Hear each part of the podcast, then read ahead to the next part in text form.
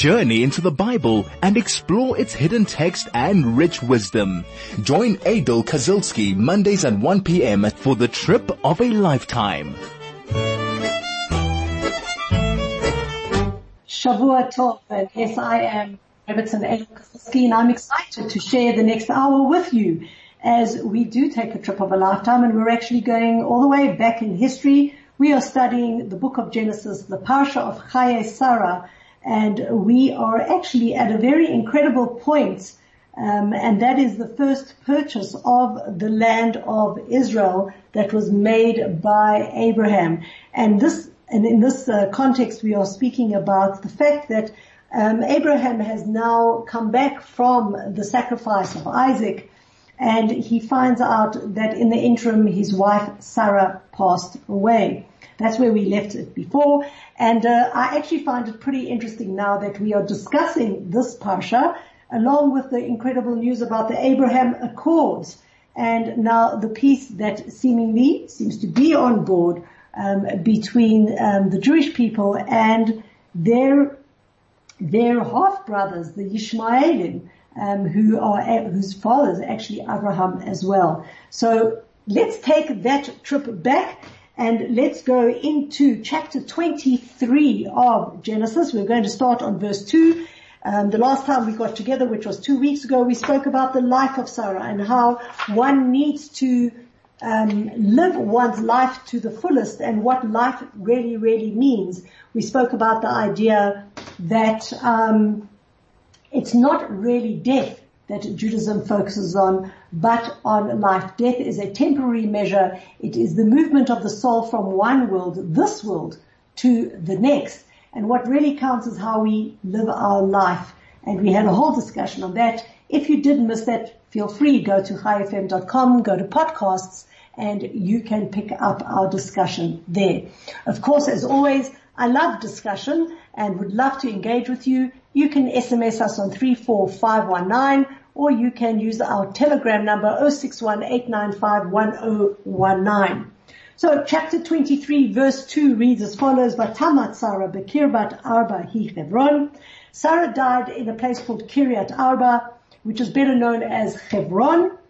Uh, Be'eretz Canaan, in the land of Canaan, Vayavo Abraham, Lispod LeSarah Velif Kota. Abraham comes, he arrives to eulogize Sarah and to weep for her. Why does it say that Abraham comes? Because as we know, Abraham went to Be'er Sheva before, after the Akedas Yitzhak, after the sacrifice of Yitzhak, and he didn't find Sarah there, and people had told him that she had gone to Hebron to look for her, his son. So when Abraham arrived in Hebron, that is when he discovered that she passed away. Now, the one question um, that is asked is why does it say that Abraham came to do two things, lispod l'Sarah velifkota, that he came to eulogize Sarah um, and that he came to, that he came to cry for her. And here opens up an entire um, discussion about mourning. What is appropriate, what isn't appropriate, and how one should behave um, during a time where one hears about the death either of a loved one or of somebody that we know and how we should attend to the mitzvah of Havayas Hames, which means the accompanying of the death of the dead on their last journey, which means taking them to burial. So let me start off by just going through a couple of um, halachic ideas uh, ideas that are based in law and minhagim, um, ways that we behave when uh, we are needing to mourn. Okay, and um, we're told that when one hears about the death of a virtuous individual in particular, God counts it if one pays attention and sheds a tear about the death of a virtuous person. Um, and it says that your tears shed when you hear a great person pass away, is actually, actually placed in his treasure, in, in God's treasury, and that the person is then amply rewarded for it. And therefore from there, we land up deriving the fact that um, one needs to give a lot of kavod, one needs to give a lot of honor to the dead, and in particular to somebody who was a stalwart or somebody who maintained and upheld the community. Um, and um, in in that light, what we are told is that there are many many things that we need to do in order to show that kavod. The first thing is that one should realize that um, when a person has passed away, one should stop what one is doing and attend the funeral. Now, um, today things are obviously far more modernized. We are very, very thankful and grateful to have organizations such as the Chevra Kadisha who attend to all the needs of the bereaved. Um, and so a lot of, um, some, uh, not a lot, some of the halachot um, that they are um, are superfluous because we don't do it anymore. But I will tell you, nevertheless, what it is that um, one should do. We're told that one needs to accompany the dead um, to their burial, and we are told that if you are uh, a businessman or you are doing um, uh, important work and you know that there is a funeral procession, you need to stop and go out and accompany um, the funeral procession at least for a couple of steps. Now that is a, a, a show of honor. As I said today, we don't necessarily have it. We do have it in some. Sometimes you hear in places like New York that um, the bereaved will pass through a shul or pass through a, a place where he lived and the residents will come up and walk with the hearse um, a couple of, of, of, steps. For those who have been unfortunate in having to accompany a very, very close relative, um, when the Chevra Kadisha comes to fetch them, um, it is a custom to walk behind the Chevra Kadisha's car a couple of steps to show the kavod that you are accompanying them um, on their journey to the next world.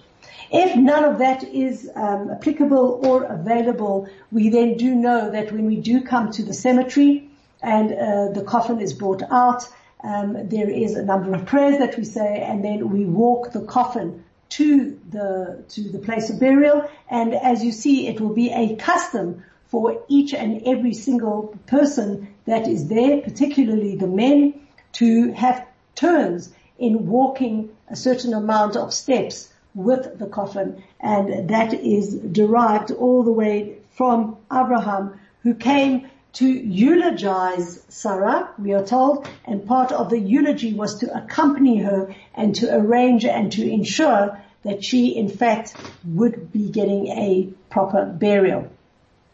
Um, so that is the first idea that I'd like to share. We're going to go for a little bit of a break. When we get back, we are going to unpack it further. Should you have any questions, um, I can attempt to uh, help you with answering them. 34519 is our SMS line. 061 895 is our telegram number. Chai FM, your station of choice since 2008. We're discussing the burial of Sarah Imenu, Sarah, our foremother, and the first thing that we learn from this entire discussion is that it is a mitzvah in order for one to accompany the dead to their uh, burial, and that one should stop whatever one is doing, whether it is that the procession is passing your house, whether it is that you are at the funeral, it is a mitzvah to walk and accompany the dead.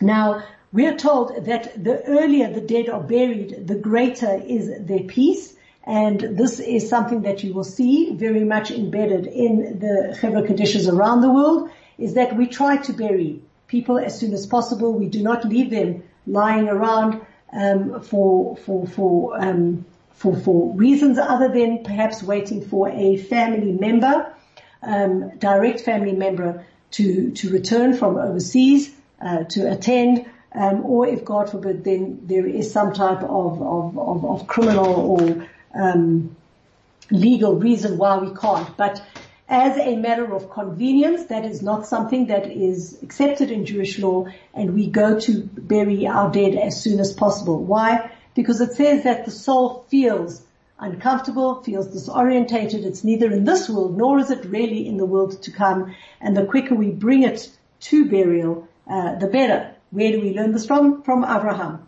That Abraham hurried to make preparations for Sarah's burial as soon as possible. And who does Abraham go to? Abraham goes to the, the children of Chet that are living amongst that he is living amongst. It says, "Vayakam Abraham me'al meto." Abraham gets up from uh, before before he's dead. The Yidaber el bnei Chet lemor, and he speaks to the children of Chet, saying, "Ger v'toshav anochi imachem." I am a foreigner but a resident amongst you. Tnuli um, achuzat kever imachem ve'ekbara meti milfanai.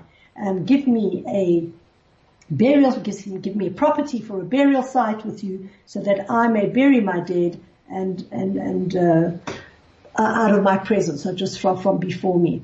Now, interestingly, the, um, Abraham describes himself as a ger vetoshav, as a stranger, but somebody who is living. Um, he is living amongst. And that is really true. He was, he never ever put himself up. He was a fabulously wealthy guy. He had tremendous influence, but never did um, the people around him feel that he, you know, he was in charge, and neither did he see himself in charge. Uh, the Midrash, however, goes and says that um, when he said the word ger v'toshav, even though he was talking practically, he was also talking metaphorically, and um, it explains that what he really was saying to B'nai Chet was that both you and I are foreigners in this world. And we might consider ourselves residents with our own homes, our own property, but in the end we will all die and we must all think about this in advance. And therefore give me a burial site. Um, so not only to bury my wife, but I want to be ready when my time, time comes that I have somewhere through which I can transition. Excuse me, the children of, um, of, of Chet said to Abraham, Shema'eni Adoni Nisi Elokimata. And they actually come back and say to Abraham, we don't consider you just stam, a resident or a foreigner. We see you. Please listen to us, um, dear sir, our Lord. Nisi Elokimata, you are a prince of God in our midst. Um, you can bury your dead in the choicest of our burial sites Okay. No man amongst us will deny your burial site from you. Go ahead, bury your dead. Choose wherever you want. You are a prince of God. Um, we respect you. Choose whatever place you want. Choose it as a burial site. Vayakam Abraham chet. Abraham gets up and he bows down towards the people of the land and to the children of chet. And he says the following. Vayidaber itam lemor. He says the following. Im yesh et likbor et meitim if you find it, if it's really your will that I bury my dead, milfanai before me, shema'uni, please listen to me, ufigu li be'efron ben Tzochar, then can you please approach a gentleman by the name of um, Ephron, the son of Tzochar. Vayiten li et ma'arata machpela. Let him give me this cave called Machpelah, Asher Lo, Asher Biktsei Sadehu, and let me, and sitting in his field, in his portion of his field, Bekesef Male Yitnena, I will pay, pay full price for it, Kefer, and in front of your presence, so that I can have a burial site. Now, you can see the negotiations that Abraham is having over here. They went and said the B'nai we give a tremendous amount of respect for you. We don't see you just as a resident or a foreigner, but as a prince of God. Please help yourself. You can bury yourself wherever you want. Abraham replies, well, if you're saying that, then my eye is on a field um, that is owned by a guy called Ephron, and if you could approach him, tell him I don't want the field for free. I want to pay full price for the field, and let me go ahead and bury my wife there. And of course, the question is asked, why did he Dafka choose the field of Ephron and why did he choose this cave called the cave Machpelah cave? Um, what does Machpelah tell us about the cave? So for those who have been learning uh, with me um, the book of Genesis, we know a couple of chapters back, but quite a while back, when the three angels came to visit Abraham to tell him that he was going to have a son, Isaac, Abraham rushed to prepare food for him. And we are told that he went into his fields to collect um, three uh, three animals. Um, some say it was a cow, others say that it was a goat. Um, irrespective for this story, and one of them ran away, and Abraham chased him. Now remember, Abraham was in Hebron at the time that the angels came to visit him. And anyway, uh, he he he he ran after the one animal that he was looking to to um, to shecht, and he came. This animal ran into a cave, and when the animal ran into the cave, Avram smelt an incredible, like aromatic aroma smell coming out, and he realized that this wasn't any ordinary cave, but this was a heavenly cave. And he came to understand further that why was it a heavenly cave? For two reasons. One, the Midrash tells us that this cave was in fact um, Petach Gan Eden. It is the opening to Gan Eden. It's the interface between this world and the next world. That souls come through um, through uh, Petach Gan Eden into the next world. So when somebody passes away, our soul goes through this world into the next world through this opening that opens into Gan Eden. The second is we are told that in fact um, that in fact the, the, the, the place smelt heavenly because there were two people buried there already. Who were they? Adam and Chava, Adam and Eve. That was their burial place. And once he realized the, the spirituality of the cave and how important um, it was and the fact that Adam and Eve, there was no question in his mind that that was now going to be his burial place, the burial place of his wife, and of course we know now today it is the burial place of Abraham, Isaac and Jacob, Abraham, Yitzhak and Yaakov, and Sarah, Rivka and Leah. Sarah, Rivka and Leah. Of course the only foremother not buried there is Rachel Rachel, who's buried in Beit Lechem because she died giving birth on the way to, to, to, to returning to the land of Israel. So he says, I want that cave. Marata Machpela. Machpela actually comes from, from the word kaful, double, and we are told that double means like two partners and that it was the partnership of Adam and Chava, the partnership of Avram and Sarah, etc., etc., that was going to um, that they were going to be buried there. Machpelah also means that it was a cave within a cave. That you went into the cave, you didn't realize until you walked further and saw that there was a cave within a cave. So that duality, that doubleness comes out in the word Machpelah. So Abraham says, go and tell Ephron um, that I would like his caves into giving me carte blanche and telling me where I um, can bury. I'd like that, and I'm prepared to pay top dollar. I'm prepared to pay full price.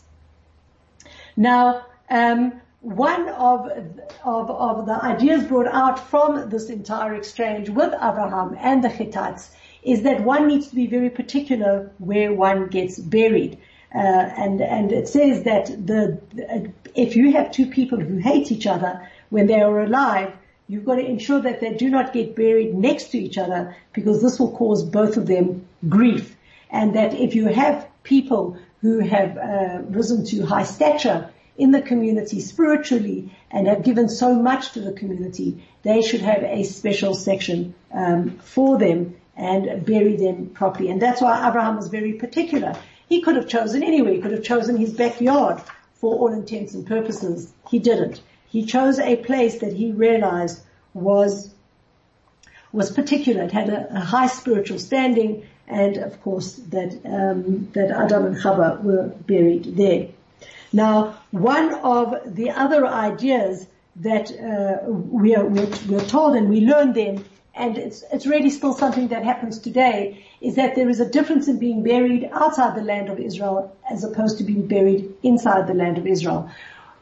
One of the reasons that people choose to be buried in the land of Israel as opposed to outside has, is connected to the fact that once Mashiach has arrived and we have brought in the Messianic redemption, the cherry on the top of, the, of bringing the world to fruition and finality is that there will be the concept of resurrection of the dead. Now, while there isn't too much time to explain resurrection of the dead, it is something that we can, in 2020, wrap our minds around Um, we are seeing this very much in the field of genetics, of stem cells, of taking things that um, are dead and able, already being able to understand the genetic code, etc., etc. If you leave it another 20, 30 years, we'll be able to revive the dead from from the very little that is left in the ground. We know specifically that every Motzei Shabbat, every end of Shabbat, we sit down to have a warm meal, and one of the things that this warm meal does is that it feeds the luz bone. That's a bone at the top of our vertebra. It says that that luz bone is indestructible while the rest of the body may decay and disappear. The luz bone will never, and that is the bone that will be used to resurrect the dead. Now why am I telling you all of this? Because how will resurrection happen? We're told that if the body is found outside the land of Israel, it will roll underground in subterranean tunnels until it gets to the land of Israel, and resurrection will happen in the land of Israel. Um, we're also told that that might be a pretty painful and uncomfortable um, experience for for the body, and therefore, uh, across the centuries, many many people have made it their um, their last will and testament that when they do pass away, they are not buried outside the land of Israel, but in fact in the land of Israel, because there there will be no traveling. You'll just get up and say how's to everyone. Um, so that, that that that is something very very interesting, and just a side point when we are talking about the fact that. Uh, that, that Abraham chose this place in particular. Now, Abraham requests them to go and intercede on his behalf. What do we know next? If you're looking in verse 10 of chapter 23, Ephron betoch b'nei Ephron lived amongst the people, amongst the children of, of Chet. Vayan Ephron Hachiti and Abraham.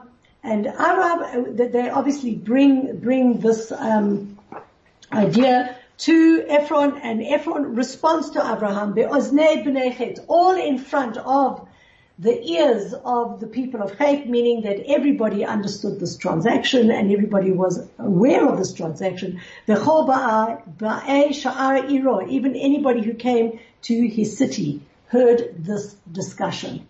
And I'm going to touch um, on this a little bit later as to why you'll see quite a few times it says that all this discussion was done lifnei oznei ha'ir or lifnei oznei it was all done um, in front of and, and in, in, in, the ears of the children of Chet, that in fact everybody was involved. But what did Ephron say?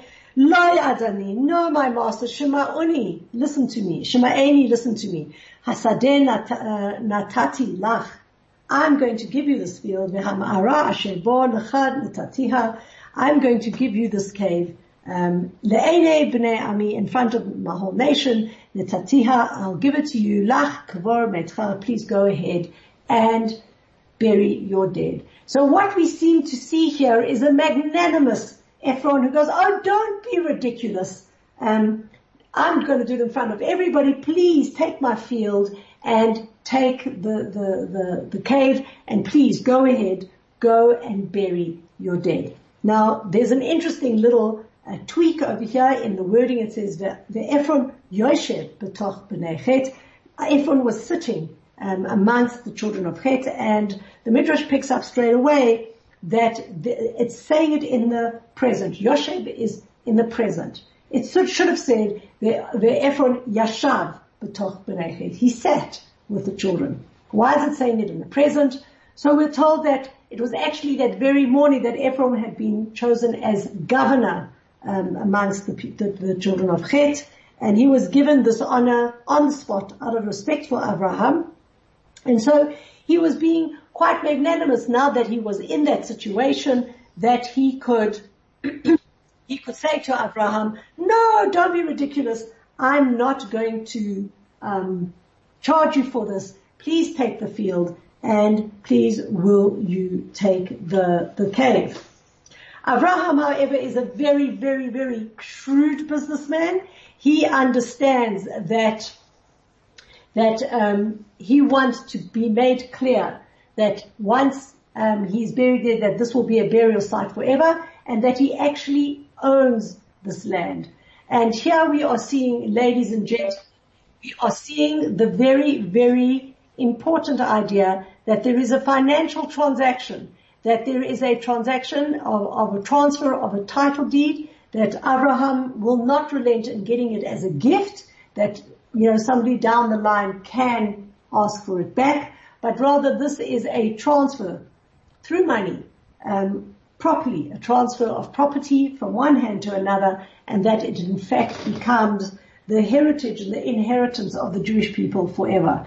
And uh, this obviously touches on a the touchy subject of who does the land of Israel belong to? Well, biblically, the land of Israel belongs to the people of Israel, and the people of Israel are the descendants of Abraham, whom God promised the land to, and whom Abraham, on on on, on various um, occasions, and so did other other uh, um, ancestors, buy those land and, and retain them for themselves. So Hebron, no question, is a land that belongs to the Jewish people and there, there is a financial transaction that happens there. We're going to go for a little bit of a break and then follow the rest of the story. Chai FM, 101.9 megahertz of life. Welcome back and we're following the story of, of how Abraham, our forefather Abraham, acquires um, the cave of Machpelah and the field surrounding it. So here we have Mr. Magnanimous Ephraim saying, no, go ahead, you can have my field, you can have my, um, my cave. Abraham Abraham then bows um, before the people of the land, Vayidaber al Ephron, and he says to Ephron, Be'oznei am um, ha'aretz. Again, he says it in front of everybody. So here again, we're seeing this. It has to be in front of everybody. This was a public transaction. Leimor ach miata lush um, im ata lushma'eni um, natati kesef asere kach mimeni ve'ekbara et meiti shama.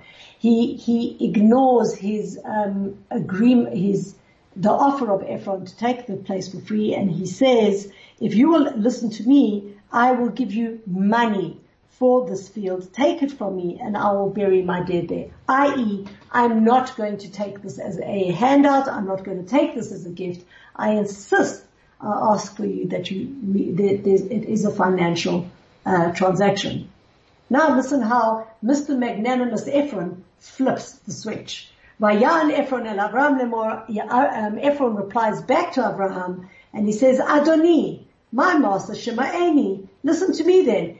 Um. Then 400 silver shekels um, worth of land between you and me. How's that? Then you can bury your dead. So straight away, it didn't take very long to convince um, Ephraim not to be magnanimous anymore. In fact, we can see from here that he really had absolutely no intention. He had intention still to uh, to fleece Abraham in one way, and Abraham, in his astuteness, in his business um, astuteness, realized that he needs to to to pay for this top dollar. And you know what happens? Ephraim charges him top dollar, 400 silver shekels, um, was equivalent maybe wow a long, long time ago, there's a whole calculation of the Talmud goes around and says how much was a shekel, it was weighing a sela, and a sela was this, and etc. etc. We're looking at probably, and um, this, the midrash that I'm reading from was was maybe 50, 60 years ago, and they were saying that in modern currency that was probably about eighteen thousand dollars we could probably rank that up to, to a couple of hundred thousand dollars today. Some go and say it was $28,000, which makes it even more. He paid full inflated price for Chevron. And you can see the flip. Like Ephraim did it in a jesting way, went, oh, come on then, alright, between you and me, what's between you and me? 400 silver shekels. That's a fortune of money. But Abraham does not flinch and does not negotiate and does not do anything because for him, it, he was focused on getting his wife buried ASAP and nor did he ever want any comeback and saying, this land does not belong to you, or I gave it to you as a discount, or I gave it to you for free. So Vayishma Abraham and Ephron, Abraham listens to Ephron, Vayishkol Abraham le Ephron et HaKesef. Abraham weighs out to Ephron the silver, Asher diber be'oznei b'nei and that they spoke in front of the ears of the children of Chet, Arba me'ot shekel kesef over l'socher, 400 silver shekels was paid over in negotiable currency. What do we see? If you look very, very carefully at the verse, at the word of Ephron, you will see when Abraham pays Ephron, Vayishkol Abraham le Ephron, suddenly Ephron loses the vav in his name. If you actually look at the writing in Hebrew, at the verse in Hebrew, you'll see normally Ephron is spelled Aleph, Pei, Resh, Vav, Nun, and now he's um, spelled out Aleph, Pei, Resh, Nun. He loses out the Vav. Why? So we said that if you look at Aleph, Pei, Resh, Vav, sorry, Aleph, Ayin, Pei, Resh, Nun, if you add up the Gematria, Ayin is 70, Pei is 80, Resh is 200, Nun is 50. That adds up to 400. So the defunct Ephron without the Vav comes to 400. What is the significance of the fact that now his name has a value of 400? Well, we're told that Ayin Ra, an evil eye, also has the same numerical value, which is telling us what? That since Ephron had the audacity to demand such a large sum, he actually was a low class individual. And so the Torah deletes a letter from his name and he's punished for his jealousy of, of um, um, for Avram and of giving him an evil eye. So you could see how astute Abraham was really in fact that uh, he didn't he knew who he was dealing with and he wasn't about to get into any negotiation because if he didn't pay him top dollar, if he didn't give him what he needed, there will always be a question. And now comes the explanation about Oznei Ha'am. Why was everything done um, in the ear, so to speak, in, in, in, in hearing distance of everybody? Because Abraham wanted absolutely no neg- negotiation, not at his time, nor all the way to 2020, to his descendants' time. Hebron is a Jewish city. It was bought with top dollar and it is, um, it, it, it, belongs to us lock, stock and barrel. There could have been times where we were forcibly thrown out um, with an invading army, um, but at no time had this title deed anywhere in history, and you can you can peruse the pages of history, was that Hebron ever went back and became the property of someone else. Now, we know that there are four holy cities in, in Israel, Jerusalem being one of them, Hebron being another. The other two are Tiberia, Tiberias, and Tzvat. And so Hebron is considered a very, very holy place and a place where there has been a Jewish presence since the time that Abraham um, lived there and particularly from the time that became the burial spot of the ancestors of of the Jewish people. So this whole idea that this entire negotiation was Ba'oznei Ha'am, in the ears of the nation, was there to ensure at all times that it was made clear that this was something that Abraham wanted for his wife. He realized the spirituality of it. He realized how precious this place was and, and he ensured to sign and seal for it um, legally in, in the best way possible. And nobody could have gone and then said, well, this was a negotiation you had privately with Ephron. We don't know about it. Nope. Every single part of the negotiation was in your ears as well. Finally, VaYakem stay Ephron asher v'machpela asher lifnei mamrem hasadeh v'hama'ara asher bo v'chol ha'etz asher v'sadeh um, asher v'chol gvulo saviv. And the Torah then goes and explains clearly that Ephron's field that was in Machpelah, in facing Mamre, um, the field, the cave, all the trees in the field, in all the in all its boundaries, from all sides, became the property of Abraham.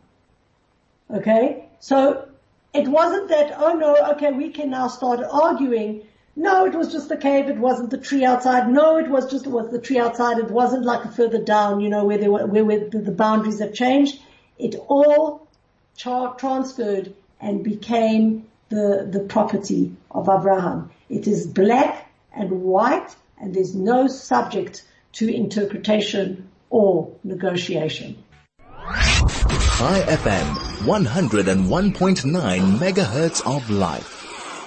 And in the last few minutes, let's wrap up this entire story. The verses continue. Verse 18 says, La Abraham mikne le'ene.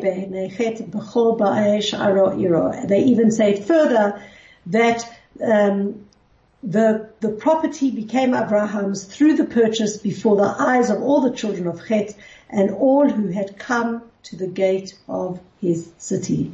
And after that, Kavar Abraham et Sarah Ishto, Abraham buried his wife Sarah al Ma'arat Steha Machpelah.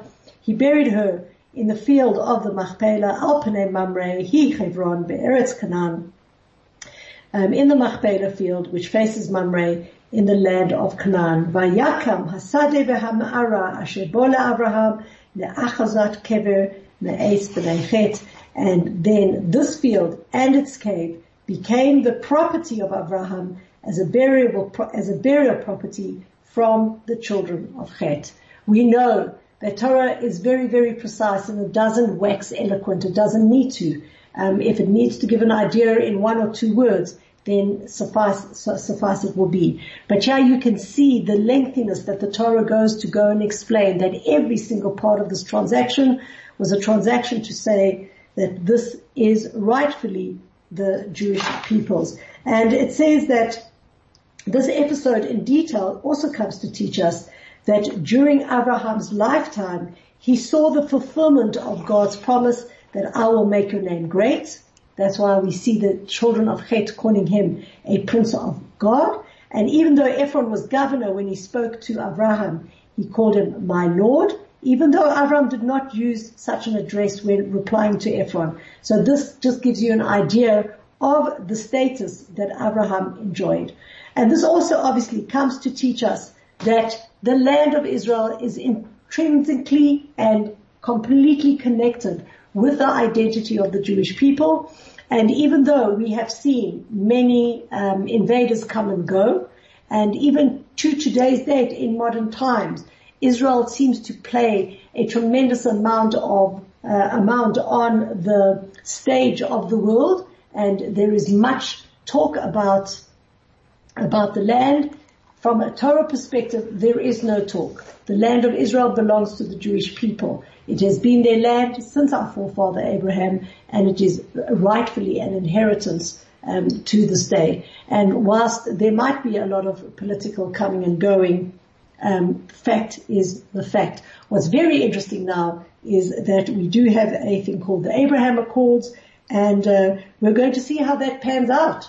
Moving forward, that there's no more land for peace deal, that we're not giving away land because that land was never ever there to be given away. You saw how much now Abraham spent on ensuring that the land was his. So let's hope and pray that this Abraham Accord, this peaceful peace, will in fact bring together um, um, who is the half brother to uh, to to Yitzchak, and the son too of Abraham, and uh, hopefully we will see biblical prophecy unfolding further in our time with uh, the reestablishment of Israel, the place of the Jews, the place of the Arab world, the place of the Christian world, according to biblical uh, prophecy and fundamentals. With that, I leave you and wish you all a wonderful week ahead. Next week we continue with the Parsha, but we're going into happier things, nothing about death.